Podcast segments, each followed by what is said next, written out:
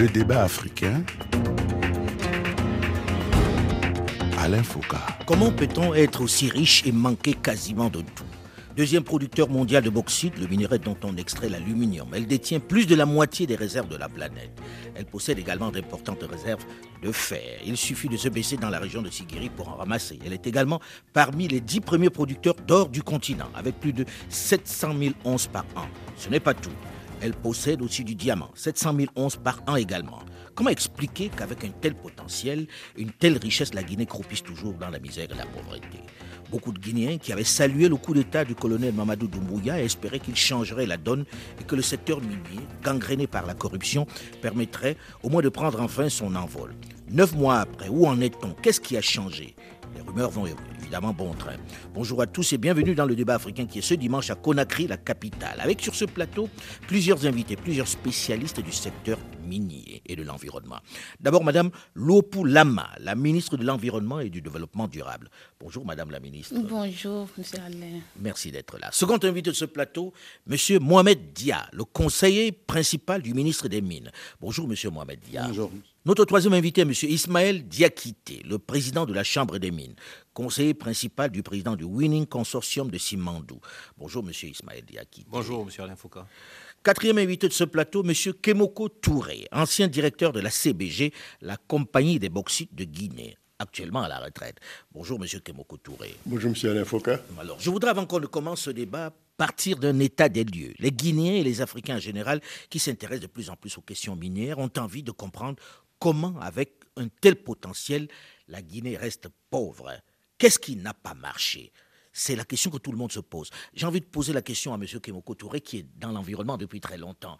D'après vous, qu'est-ce qui fait qu'on soit dans cette, on va dire, incongruité? La, première, euh, la première chose qui me vient à l'esprit, c'est que nous travaillons dans les mines comme nous travaillons au niveau de l'État.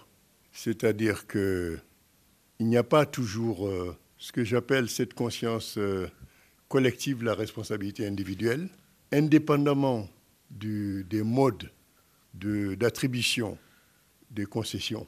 Des concessions minières. des concessions minières ou des pourcentages alloués à la Guinée pour son droit à la terre, indépendamment de ces aspects-là qui peuvent être discutés séparément, la Guinée a quand même des revenus hein, sur euh, euh, les mines. Hmm. En tout cas, qui sont infimes par rapport à ce qui sont infimes par rapport à ce qu'ils devraient être. Mhm. Et c'est vrai, c'est pour ça que je dis c'est indépendamment mhm. des droits que la Guinée aurait pu avoir, qu'elle n'a pas eu, parce qu'aussi, il y a ce phénomène de la non-conscience collective. Vous êtes plutôt poli quand vous dites non-conscience, vous pensez corruption. Que je, dis que le, je veux dire par là que lorsque l'on négocie, c'est comme dans une famille, lorsque l'on négocie, et souvent ce que l'on dit aujourd'hui, j'aime bien certaines formules en Guinée, mais l'application ne tient pas. C'est vrai qu'il y a, comme on dit, il y a 13 millions de Guinéens, et puis il y a quelques-uns qui sont choisis pour négocier avec les autres le sort de la Guinée. Mais j'ai envie qu'on dise les choses telles qu'elles sont véritablement. Si on devait poser la question, par exemple, à M. Ismaël Diakité, pour vous, mettez des mots sur les raisons de ce paradoxe, riche mais pauvre. Écoutez, euh, on parle de richesse potentielle là. Oui, mais on veut sortir du potentiel. Qu'est-ce qui fait que ça ne se soit pas transformé en réel? Chez nous, les miniers, la richesse potentielle n'a rien à voir avec la richesse exploitable nous évaluons la richesse potentielle sur la base de données factuelles, pas virtuelles. Euh, la géologie et les mines constituent une science exacte qui n'ont de but que d'évaluer et d'estimer les ressources qui sont exploitables. Mais là, vous entrez dans le très technique, parce que quand on regarde les pays du monde, ceux qui ont eu des richesses moins importantes que celles que l'on trouve en, Guinée, même si elles étaient virtuelles, même si c'était minière, se sont enrichis et ont développé leur peuple. Oui, pas Or, dans le cas de la Guinée, on a envie de comprendre comment on peut posséder ça et avoir la Guinée que l'on a aujourd'hui. Pas, forcément. Vous savez, comme on appelle, euh, les ressources minérales étant des ressources non renouvelables, avant de s'engager à les exploiter, on prend un certain nombre de dispositions pratiques et scientifiques. Donc, ce dont il s'agit, c'est quelle quantité de ressources ont été exploitées en Guinée, compte tenu du niveau de connaissance actuel et compte tenu de la réalité des marchés, à la fois de la technologie et des marchés, euh, des débouchés commerciaux. C'est de ça qu'il s'agit. On est dans du concret, on est dans du business. mais là, j'ai envie de dire, euh, c'est un peu ce qu'on dit souvent chez nous, mais on a le sentiment que le business chez nous n'a pas marché. on peut dire ce qu'on veut, celui qui a du pétrole, on voit son pays se développer, sauf en Afrique. C'est tout celui qui a du bauxite, on voit son pays se développer, sauf chez nous en Afrique. C'est tout simple. Monsieur euh, Touré, mon aîné, l'a évoqué tout à l'heure. Vous savez, la Guinée a toujours utilisé sa loi minière à travers euh, un certain nombre de dispositions, notamment conventionnelles, pour attirer les investisseurs directs étrangers qui viennent avec des capitaux, qui viennent avec la technologie, qui viennent avec des marchés, qui viennent avec de l'expertise. Alors, les conventions sont par nature un dispositif, un ensemble de dispositifs où les obligations sont aussi bien à la charge de l'État qu'à la charge de l'investisseur. Ce dont il s'agit, c'est qu'il faut que toutes les parties s'investissent pour comprendre la réalité mais de moi, je suis, je suis désolé de dire ça comme ça, mais moi, j'ai du mal. Ça, c'est très technique. Les gens veulent des choses concrètes. OK, on a passé des conventions. Est-ce qu'on a bien passé ces conventions? Aujourd'hui Est-ce qu'aujourd'hui, vous pouvez dire, voilà, la Guinée n'est pas riche parce qu'on n'a pas les- richesses? Il y a des richesses, c'est connu. Quand on cite les richesses de ce pays, elles sont là, euh, palpables. Je viens euh, là de la Haute-Guinée, je voyais des choses très concrètes. J'ai vu des choses à Bokeh qui sont très concrètes. Or, c'est les autres qui exploitent. C'est d'autres qui s'enrichissent dessus. Qu'est-ce qui n'a pas marché, Monsieur Dia? Euh, moi, je dirais que ce problème, on ne va pas le mettre complètement à l'actif minier. C'est un problème de gouvernance générale. Je vais commencer par répéter ce que M. Diakité a dit. Nous, en tant que techniciens, on a évalué les ressources. On sait qu'il a tel nombre de réserves, mais toutes ces ressources-là ne sont pas exploitées. Et on a fait plusieurs phases, on a évolué. On avait... Ça aux Guinéens, ils vous diront, vous avez évolué dans quel sens, puisqu'on ne voit pas cette Je, je- je- veux dire que c'est un jeune État. On a commencé, les, les- les- les textes n'étaient pas les mêmes. En 1995, on a fait un nouveau code attractif parce que le système de gouvernance qui était pro-communiste est venu dans le, sy- on est venu dans le système libéral. Donc, on a commencé un, un apprentissage. On a essayé d'appeler beaucoup d'investisseurs à travers ce code attractif et on a sorti quelque chose. Ça ne veut pas dire qu'il n'y a rien eu. Il y a eu quand même beaucoup de choses. Il y a eu quoi? Et il ne faut pas oublier, quand je dis de parler de gouvernance générale, pendant plusieurs années, c'est les mines qui ont supporté la Guinée. Parce que nous étions dans un système où il n'y a pas de commerce privé. C'est-à-dire que la douane, les impôts, beaucoup de choses, ils ne marchaient pas. Maintenant, on a, on, on a changé, on a beaucoup de choses, et je pense que certaines choses, quand même, ont marché entre-temps. Il y a- Moi, j'ai envie qu'on mette des noms sur des choses, très concrètement. Aujourd'hui, est-ce que, euh, Madame la ministre, vous qui êtes à l'environnement, mais vous vous intéressez également aux mines, est-ce que on peut dire voici ce qui n'a pas marché Parce que pour que l'on parle de ce qui marche ou pour que l'on parle de changement, il faut qu'on ait fait un état des lieux honnête, franc, très clair, en mettant les noms sur les choses. Alors là, pour l'instant, j'ai le sentiment que personne ne veut dire très clairement voici ce qu'on a loupé. Or, on sait qu'on a loupé, puisque quand on regarde les pays des Émirats, ils ont commencé en 71 à découvrir leurs réserves, et c'est des grands pays aujourd'hui. Alors, à un moment, on doit se dire, on a loupé quelque chose. Qu'est-ce qu'on a loupé, très concrètement, en Guinée? Moi, je vais d'abord commencer par exprimer toute ma gratitude et ma reconnaissance au chef de l'État. S'il vous plaît, on ne va pas rentrer Oui, dans la oui. politique. On parle de mines, Oui. on parle des choses très concrètes. Ok, comme vous venez de le dire, euh, c'est vrai que l'avènement du 5 septembre euh, avec le CND a permis aux Guinéens de renouer de l'espoir, surtout dans le domaine de l'environnement. Et ça, cela se justifie d'ailleurs par euh, l'élargissement de mon ministère au concept de développement durable. On, on va venir à ça, on va venir à ça, Madame la ministre. Mais moi, j'ai envie de parler pour l'instant. L'état des lieux. De l'état des lieux des mines. Faisons un état des lieux. Pourquoi aujourd'hui la Guinée ne bénéficie pas de ce que la nature lui a donné de façon optimale? Ismaël Diakité. J'ai envie qu'on mette des noms. Est-ce la corruption? Est-ce l'ignorance? Écoutez, je pense qu'il y a deux éléments fondamentaux sur lesquels il faut porter l'analyse. Euh, le premier élément, c'est qu'on est euh, dans un contexte où l'administration n'avait pas toutes les capacités juridiques, commerciales, euh, pour, pour aller sur les marchés, aller chez les investisseurs pour comprendre les mécanismes de mise à marché et les mécanismes qui peuvent permettre à la Guinée de s'approprier un certain nombre de données essentielles, commerciales, technologiques et même légales. Donc il y a un problème de faiblesse des capacités en face des investisseurs. Beaucoup de fois, on s'est retrouvé avec euh, des conseils externes pour aider l'État lorsqu'on était dans les négociations de grands projets. Ça, c'est un élément fondamental. Le dans deuxième le fait qu'il n'y avait pas de ressources humaines à ce moment-là, on ne comprenait pas, toujours Il n'y a comment ça pas marchait. suffisamment de capacité en face pour tenir tête aux grandes multinationales dans le cadre des négociations, aussi bien avec ces multinationales spécialisées dans les minéraux, mais également les financiers, Mhm. les grandes banques et les fonds d'investissement qui viennent pour accompagner donc les grandes entreprises dans les investissements à faire. Donc le cadre des investissements étrangers, la façon de recevoir les investissements étrangers n'était pas appropriée parce qu'on n'avait pas de capacité en face. Le deuxième élément fondamental, c'est que quand même les mines sont complexes. Alors vous avez parlé de pas mal de minerais. Écoutez, euh, si vous comparez les Émirats avec la Guinée, c'est très difficile parce que là, on est dans le pétrole et le gaz, et en Guinée, on est dans les mines métalliques et euh, les matières précieuses. C'est une autre spécialité. Donc, c'est une autre façon de voir les marchés, c'est une autre façon de financer, c'est une autre façon d'aller chercher les technologies pour pouvoir valoriser nos ressources. Donc, ces deux éléments-là n'ont pas aidé la Guinée. Et ça se comprenait, on était une jeune nation, et on était aussi dans un cadre, M. Diallo l'a dit tout à l'heure, dans un cadre qui n'est pas un cadre d'économie libérale. Donc, tout était centralisé au niveau de l'État, le secteur privé n'était pas concerné. Donc il y a une bonne partie des ressources guinéennes, intellectuelles et professionnelles, qui manquaient à la Guinée. Mais il y a un point qui est important par rapport à l'état des lieux que je vais vous dire. Vous savez, on a commencé par quoi? En 58 Et avec l'usine d'alumine qui a commencé. Et euh, jusqu'à il y a 10 ans, la Guinée ne faisait pas 20 millions de tonnes de bauxite euh, sur le marché international. Donc parler de plus de 40 ans après l'indépendance, on n'a pas atteint le niveau qu'il fallait pour qu'il y ait un impact significatif sur le développement économique de la Guinée et sur le revenu des ménages, je dis c'est un peu se tromper sur la question. Parce que c'est maintenant que la Guinée est connue. Même en ayant les deux tiers de réserves de bauxite dans le monde, même en ayant toutes les quantités que vous avez indiquées comme potentiel pour la Guinée, on n'avait pas atteint encore un régime de croisière. c'est maintenant qu'on atteint le régime de croisière. Et c'est maintenant qu'il faut vraiment évaluer. Est-ce qu'on a vraiment atteint le régime de croisière euh, quand on regarde? C'est quoi le budget que rapportent les mines au budget de l'État, M. Media? Je ne saurais honnêtement le dire parce que c'est les finances euh, qui gèrent ça, ce n'est pas le ministère des Mines. Monsieur, monsieur Touré. Oui. dit qu'en 2020, la Guinée a, encaissé 586 millions euh, de dollars. Vous avez posé une question très précise. Pourquoi la Guinée ne tire pas tous les avantages des avantages qu'elle a? Eh La première chose, c'est vrai, c'est la corruption.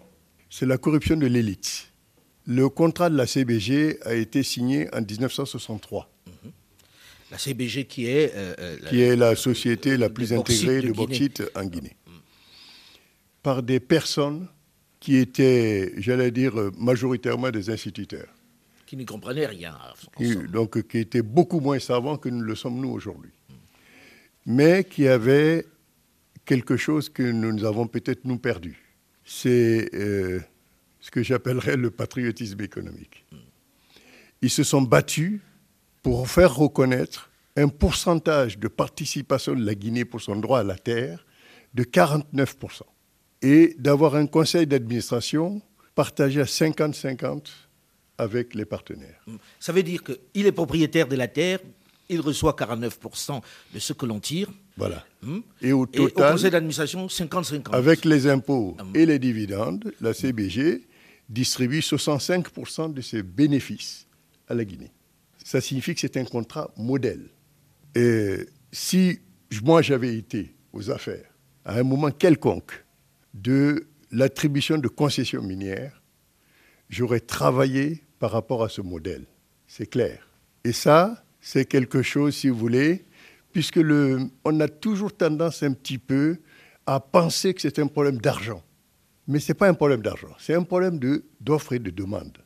La Guinée a les deux tiers des réserves, certes, mais aussi, il faut savoir que nous sommes dans un contexte international où 50% des besoins maritimes, aériens, terrestres, ménagers se font en, euh, aluminium. Et cela encore pour 100 ans au moins. Donc ça signifie qu'on a des atouts considérables. Absolument. Et nous n'avions aucun besoin de brader quoi que ce soit.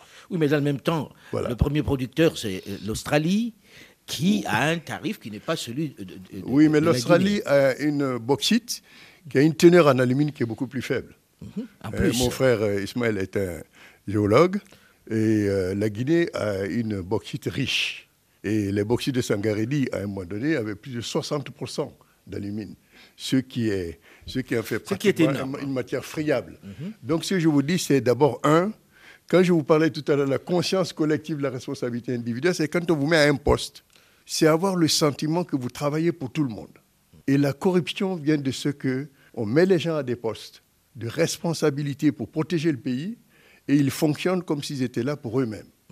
Et ça, c'est le, le, mal africain et mhm. c'est le mal guinéen. Et c'est vrai qu'il y a beaucoup de compétences qui existent aujourd'hui. Ismaël en est une aussi. euh, je ne connais pas monsieur, mais je sais que madame l'est. Et ce ne sont pas les compétences individuelles qui sont en cause. C'est le système qui n'est pas bon. Le système n'est pas bon, les gens se sont particulièrement servis sur la bête ici. Exactement. Aujourd'hui, vous voyez des jeunes de 30 ans qui sont quasiment riches. Donc moi, j'ai fait toute ma carrière à l'étranger, en Europe, aux États-Unis. Aux États-Unis.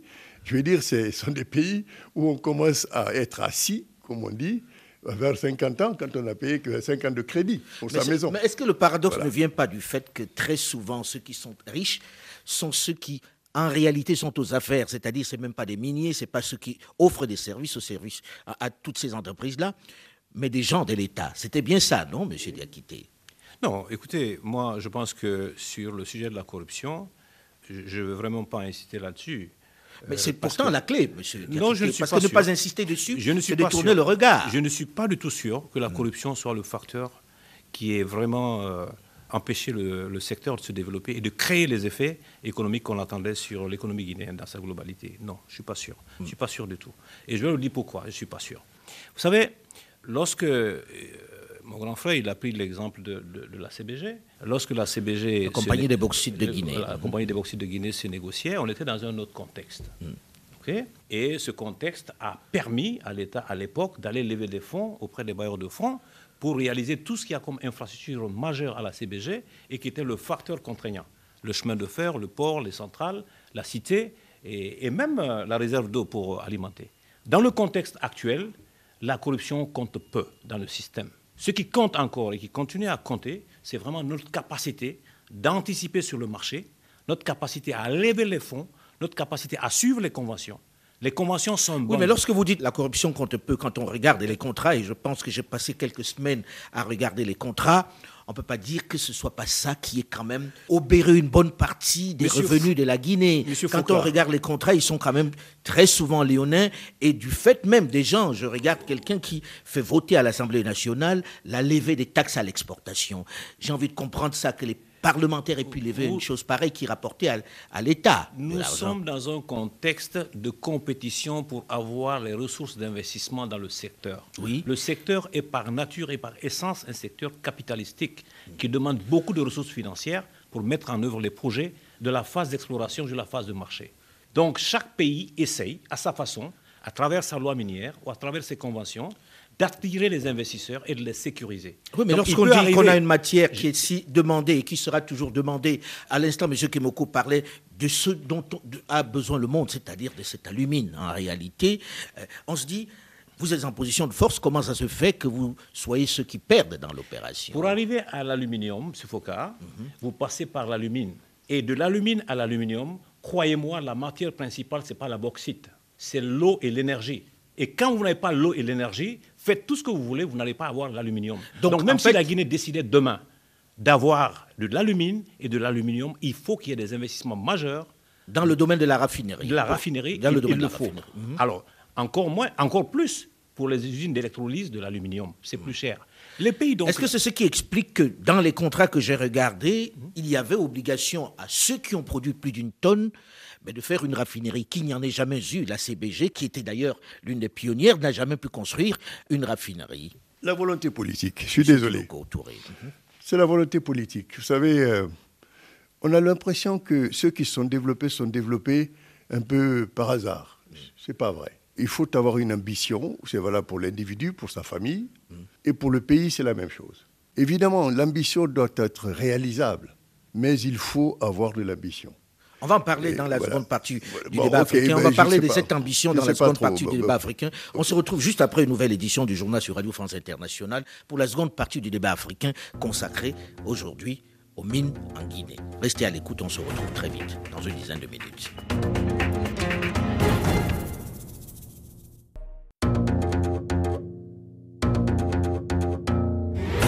Le débat africain. Alain Foucault. Depuis son accession à l'indépendance en 1958, le refrain est à chaque fois le même lorsque l'on parle d'elle. La Guinée est un pays béni des dieux avec son énorme potentiel minier. Il faut reconnaître qu'il est important. Bauxite, diamant, fer, or et j'en passe. Comment passer du potentiel à la réalité? En fait, à qui profitent les richesses minières de la Guinée? Comment sortir de cette pauvreté avec ce cadeau du ciel? Bonjour et bienvenue à tous ceux qui nous rejoignent seulement maintenant dans la seconde partie de ce magazine consacré ce dimanche aux richesses minières de la Guinée. Nous sommes à Conakry, la capitale, avec sur ce plateau plusieurs invités, plusieurs spécialistes des secteurs miniers et environnemental.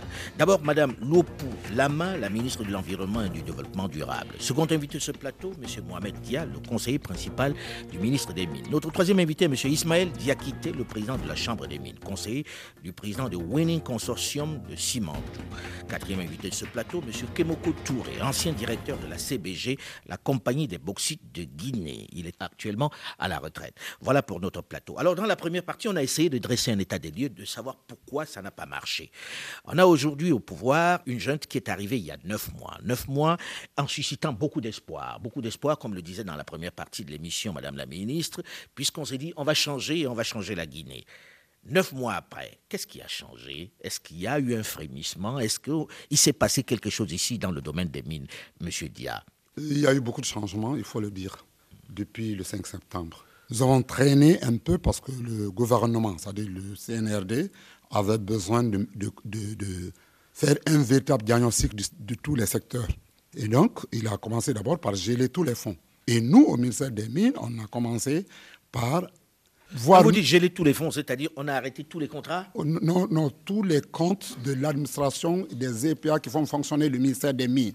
Hmm. Donc, on a dit, maintenant, on va faire la situation, on va faire le diagnostic. Hmm. Qu'est-ce qui a marché Qu'est-ce qui n'a pas marché? On a essayé de voir qu'on a fait la promotion on a eu beaucoup de sociétés ces dernières années. La production a augmenté. Mais il y a des problèmes à avoir des recettes. Les recettes n'ont pas aussi augmenté. Et la première chose qu'on a eue, c'est que le problème de, capacité au niveau du département. il faut le reconnaître, M. Diakité l'a dit, il y a peu de capacité intellectuelle. Quand tu prenais le ministère... on revient à la question des ressources humaines. Des ressources humaines, il était là, parce que vous avez parlé tout de suite de corruption. Il y a bien sûr corruption, mais le côté formation, le côté ressources humaines a beaucoup pesé sur le ministère des Mines de la Géologie. Quand je vous dis, par exemple, avant le 5 septembre, le ministère des Mines, le ministre, le général, le chef de cabinet, les la personne n'était du secteur minier. Ils sont venus d'ailleurs. Et quand quelqu'un vient d'ailleurs, il est obligé d'apprendre. Ça peut, il peut faire des choses sans que ce soit vraiment de la corruption. C'est là où je rejoins monsieur. Donc, on a essayé de, faire un mémorandum là-dessus. Et aujourd'hui, depuis, le ministre, le secrétaire général, le conseiller principal. La plupart des sols aujourd'hui sont des mines. Donc on a réussi à faire un programme d'action opérationnel dans les différents axes du ministère des Mines et de la Géologie. Et quand vous prenez par exemple notre synergie avec euh, la Sogipami, on a réussi, euh, la Société de patrimoine minier, mhm. la synergie qu'on a eue avec eux, on a réussi à avoir 11,950 euh, milliards, milliards, des choses qui n'étaient pas payées avant et qui ont été payées. J'ai envie qu'on soit concret parce que, vous êtes notre droit, le technicien, quand il parle, il a l'impression qu'on a non, non, compris. Mais parlez aussi pour Quand vous faites un diagnostic au ministère des Mines, c'est toute une panoplie Ça, on a bien compris. Mais parlez, parlez pour, ceux, pour ceux qui vous écoutent. Là, vous êtes là depuis neuf mois. OK, on a gelé un certain nombre de choses. On est en train de faire un audit du secteur minier. secteur minier. Bien. On fait un audit du secteur minier pour voir ce qui n'a pas marché. Euh, je voyais M. Diakité qui avait envie de dire quelque chose là-dessus. Qu'est-ce qui a changé? Écoutez, pour nous, il y a beaucoup de choses qui ont changé depuis le 5 septembre. Hmm. Concrètement parlant, écoutez, dans un contexte de changement de régime, euh, j'allais dire, euh, brutal, hmm. on s'attend toujours, nous les investisseurs et nous les opérateurs, on s'attend toujours à des décisions draconiennes. Hmm. Mais on a eu en face beaucoup de souplesse. Le couvre-feu a été levé en moins de 48 heures, ce qui est qui nous a permis de continuer à travailler. Ensuite, euh, la fermeture des frontières n'a pas duré 48 heures. Ça a permis à nos navires de continuer à naviguer et à nos avions d'arriver avec euh, nos expatriés et nos pièces de rechange. Un message fort a été envoyé à nos investisseurs en leur disant toutes les conventions seront maintenues, reconduites. Et également, nous avons assisté à plus de présence de l'État à nos côtés pour nous accompagner. Là où il y avait des questions qui avaient tendance à être portés devant l'opinion comme état des entraves à la loi ont été clarifiés parce que l'État a mis en place des commissions mixtes qui sont allées faire le jaugeage des navires pour savoir combien... Parce que quand on arrive sur place, par exemple, du côté de Bokeh, sur les barges, on se rend compte que le bauxite s'en va comme ça, directement ah, sur les bateaux. Justement, non. Personne n'est capable de dire ce qu'on a sorti de ce territoire. Rapidement. Mhm. ce qu'on a mis, on a formé des gens qui sont aujourd'hui capables d'évaluer de, la quantité. C'est ce que vous dites n'est pas fondé actuellement. Tous les ports sont dotés des gens qui vont peser. On n'a qu'une direction de. Oui, mais les gens qui vont peser, mais moi, ce que j'ai vu en tout cas, c'est que vous avez peut-être fait des efforts, mais je pense qu'il y a encore beaucoup d'efforts à faire parce que quand on, vous voyez les barges. Nos travailleurs vont jusqu'en haute mer pour faire le draft survey pour contrôler exactement la quantité. Tous les ports sont desservis. parce que jusque-là, jusque-là, les, mines partaient, personne n'était capable, depuis sinon le, producteur, de dire c'est qui l'a sorti de ce depuis territoire. Depuis le 5 septembre, tous les ports guinéens sont dotés des travailleurs de quantité et qualité. On a même créé une direction générale. Dites que vous faites des efforts, mais dites que vous êtes déjà doté. Eh, c'est un peu exagéré. C'est un peu exagéré. J'y ai passé quelques jours et je peux vous dire qu'il y a certes des efforts qui sont faits, mais on ne peut pas dire les la quantités qualité, exactes. Aujourd'hui, on a le problème, mais la quantité, on est déjà au niveau. Euh, moi, je ne suis pas le secret des dieux, mais je suis heureux d'apprendre que tout va bien. Et que les contrôles se passent bien. Jusqu'à présent, je n'ai pas vu de sanctions tomber. Pour moi, quand il y a contrôle, il y a constat de défaillance et il y a sanction. Le problème euh, dont j'ai souffert en Guinée, euh, depuis que j'ai commencé à revenir ici, et dont je souffre encore, c'est le manque de sanctions ça, c'est une chose. En revanche. Vous euh, voyez sanctionner les, à tous les, miniers qui. À tous les niveaux. À mhm. tous les niveaux. Pas seulement les miniers, hein. mhm. à tous les niveaux. Je crois quand même que le nouveau régime a trouvé une situation très difficile. Clairement. Parce que je, je me suis toujours étonné de cette précipitation qu'il y avait à multiplier les concessions minières. Ça, c'est quelque chose qui m'a toujours dérangé et en tant que Guinéen et en tant qu'un petit peu connaisseur du fonctionnement des sociétés minières.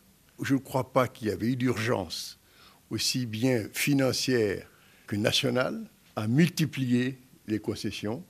On aurait pu prendre le temps de réfléchir la vision que nous avions de, de, notre exploitation minière, de ce que nous voulions en tirer, du type de partenariat que nous voulons, pour construire quelque chose qui effectivement apporte quelque chose à la Guinée, parce qu'il ne suffit pas simplement d'avoir la part du capital.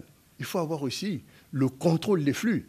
Et le contrôle des flux, en tout cas, nous, on a visité un peu les mines ces dernières semaines, et on se rend compte que c'est l'une des préoccupations, le contrôle des flux, même si je pense que ce n'est pas encore parfait, puisqu'on voit qu'il y a euh, encore des, enfin, des quantités qui partent, et avec le modèle actuel, même si ça a diminué, le vol, on sait quand même qu'on ne peut pas déclarer tout ce qui est parti. Ça, au moins, c'est clair. On a, pu le constater. Madame la ministre, vous êtes dans cet environnement. Pour vous, qu'est-ce qui a changé depuis l'avènement du CNRD dans ce domaine-là?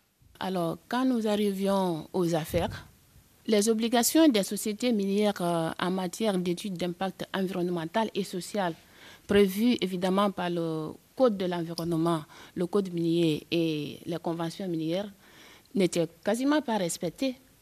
Voilà le constat. Et nous avons assisté à une situation de complaisance dans la délivrance de ces documents, l'autorisation environnementale, certificat de conformité environnementale. Vous pouvez voir des certificats qui ont été délivrés sans aucune étude dûment réalisée ou bien une mission d'évaluation sur le terrain. On l'a délivré. Et du, coup, et, du coup, et du coup, M. Focard, on s'est retrouvé avec euh, des permis d'exploration et d'exploitation et même des carrières à l'intérieur des forêts classées, des parcs et réserves et des, domaines des permis qui sont contigus aux sources des cours d'eau, et etc. Et ce qui ne reste pas sans impact sur la, santé, sur, la santé des populations d'abord et, sur l'environnement, la biodiversité et tout l'écosystème. Oui, nous avons pu le constater, hein, que ce soit dans la région de Bokeh, où on a été avec cette poussière permanente, ou encore en Haute-Guinée, où on est allé voir les, chercheurs d'or, les orpailleurs, qui vivent dans des mares avec du cyanure, avec tout ce qu'on peut empoisonner. Quand on a regardé les rivières, c'était quasi invivable. Alors, qu'est-ce que le CNRD a changé dans ce domaine, M. Ismaël Diakité? Est-ce que cette situation qui était, on va dire ce qu'on veut, mais qui était quand même une très très mauvaise situation, a évolué depuis neuf mois où le CNRD est là? Plus de vigilance, plus d'expertise, plus d'accompagnement de l'État. Voilà ce qui a changé. Le problème n'est pas au niveau de la corruption. Le problème est au, niveau est-ce qu'on est capable de suivre les conventions disposition par disposition? Même les dispositions léoniennes dont vous parlez, oui, ça existe. Ce sont les produits des négociations. Et ça s'est installé là parce qu'en face, il n'y avait pas de négociateurs qui sont à la hauteur. Mhm. Maintenant, sur le terrain, une convention, on la signe. Mais qu'est-ce qui est le plus important? Nous, les miniers, qu'est-ce qu'on fait? Dès qu'on finit de signer une convention, on se met à table. Combien d'autorisations dont on a besoin? Pour être en pleine conformité Parce que nous sommes en faveur du développement durable, parce que nous sommes responsables devant les communautés, devant les parties prenantes, et parce que nous sommes aussi, nous sommes dans l'œil du cyclone des bourses. La plupart des investisseurs sont cotés en bourse. Donc, elles peuvent être dénoncées à l'extérieur comme à l'intérieur de la Guinée. Le plus important, c'est d'avoir une administration efficace, présente sur le terrain et qui relève point par point les erreurs qui sont commises et qui sanctionne. Je vous assure que lorsqu'il y a sanction, nous, les compagnies minières, elles s'entendent de deux manières. Il y a une pénalité financière qui est sur votre dos, et deuxièmement, il y a votre réputation qui est en cause. En plus, vous pouvez avoir une pénalité à l'extérieur du pays. Donc, c'est une question qui est fondamentale dans l'exécution d'une convention. C'est deux parties qui sont en présence. Si une partie est plus forte que l'autre, il faut que l'autre qui est l'État et qui pourrait être l'État euh, se donne les capacités d'agir. Ce à quoi on a assisté ces derniers mois, Oui. c'est un peu essayer d'équilibrer. Euh, non seulement partenariat. équilibré, mais rappelé. C'est pour ça que j'ai exclu la notion de pression. Beaucoup de mes collègues m'ont dit, mais on a trop de pression, on a trop de pression. J'ai dit, on n'a pas de pression du tout. Mais on est dans une situation de rappel à l'ordre. Le CNRD nous rappelle à l'ordre. Vous avez souscrit à des conventions, je n'en demande pas plus. Respecter les conventions. Respectez-les, parce que moi, je vais respecter les miennes. Ils ont commencé par dire, vos dispositions conventionnelles ratifiées, antérieures, nous les respectons. Mais Alors, nous vous on sait que dans les conventions, il y a l'idée de la raffinerie. L'idée des raffineries, quand on produit plus d'une tonne d'or ou de minerais, on doit pouvoir faire une raffinerie. Est-ce réalisable? Est-ce que ça ne devient pas difficile à faire véritablement? Parce que tout le monde a envie de transformation. Est-ce que c'est faisable aujourd'hui? Un sujet d'actualité. Oui. Nous avons pratiquement 10 conventions de raffinerie, avec 10 compagnies différentes, des engagements différents. Euh, On a même vu qu'il y avait des contrats où il y avait deux contrats pour construire des- le chemin de fer sur le même Mais, bon. justement, tout ça relève de la capacité de l'État à anticiper sur Mm. l'application effective des dispositions en faveur de l'économie guinéenne. S'il n'y a pas de suivi, il y aura toujours des dérapages. Donc, Alors, 10 les raffineries- raffineries, 10 raffineries dans un pays, est-ce que c'est faisable? C'est pas faisable. Ce n'est pas faisable je- ce n'est pas faisable. Mais par contre, ce que le CNRD a fait, ils nous ont dit clairement, vous respectez vos obligations, mais nous vous donnons l'option de vous mettre ensemble, ce qu'on appelle la mutualisation. Mutualisez vos efforts, mutualisez vos expertises, vos financements, construisez quelque chose. Mais d'abord, je vous demande un chronogramme.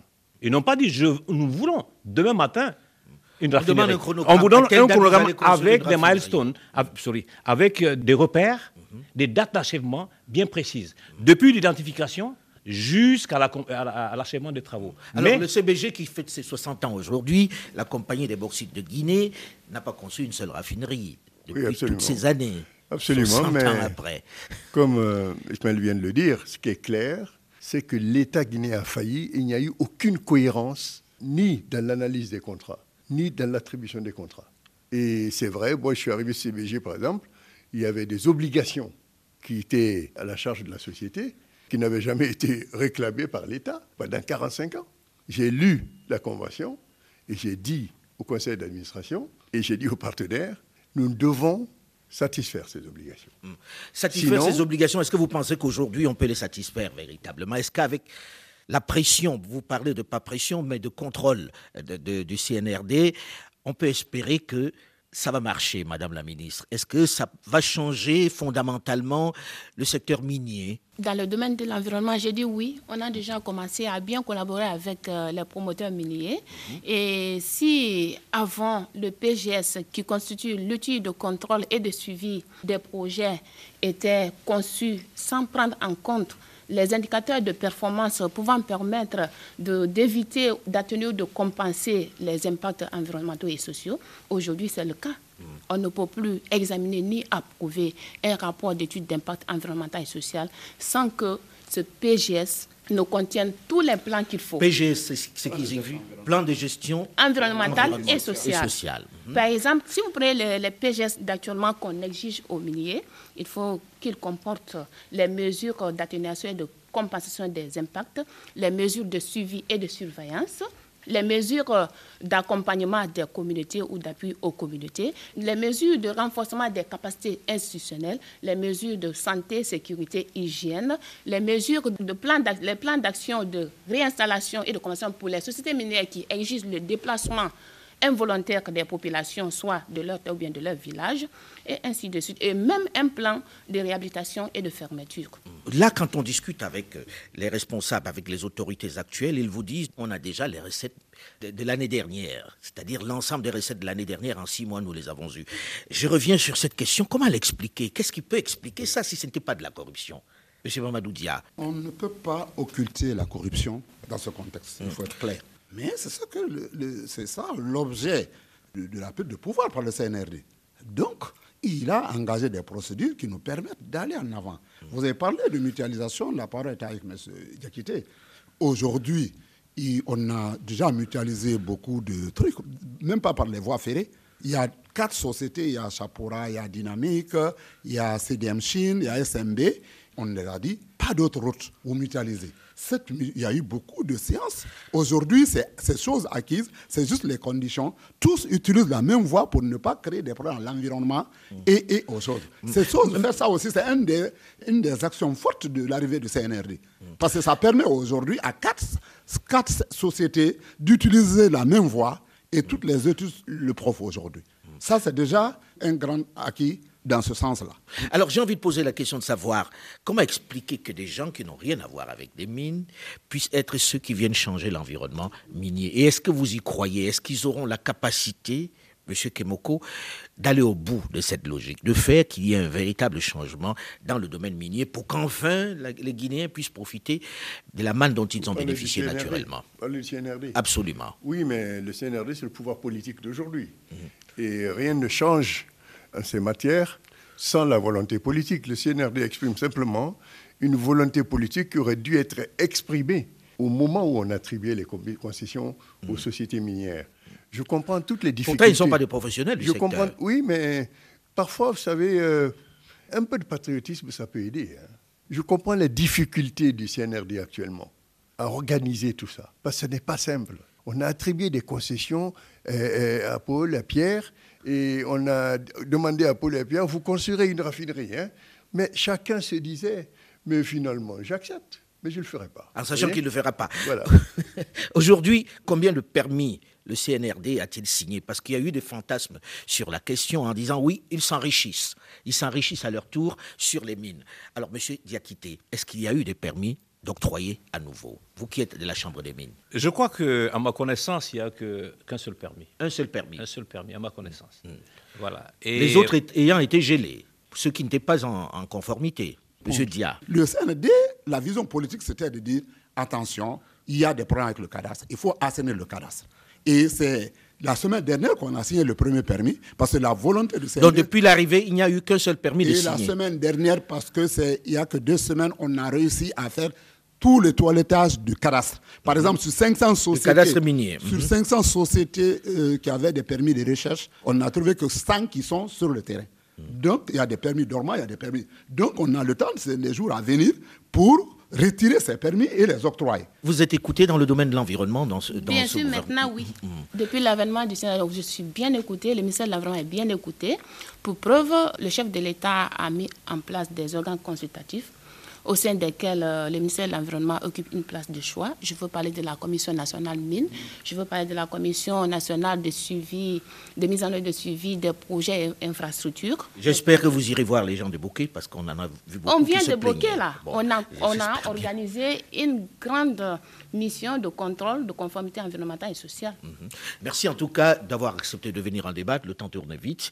Le débat africain s'est terminé pour aujourd'hui. Delphine Michaud, Olivier Raoul et Alain Foucault, nous vous donnons quant à nous rendez-vous la semaine prochaine, même heure, même fréquence, pour un autre débat africain. Dans un instant, une nouvelle édition du journal sur Radio France Internationale. Restez à l'écoute et à très vite.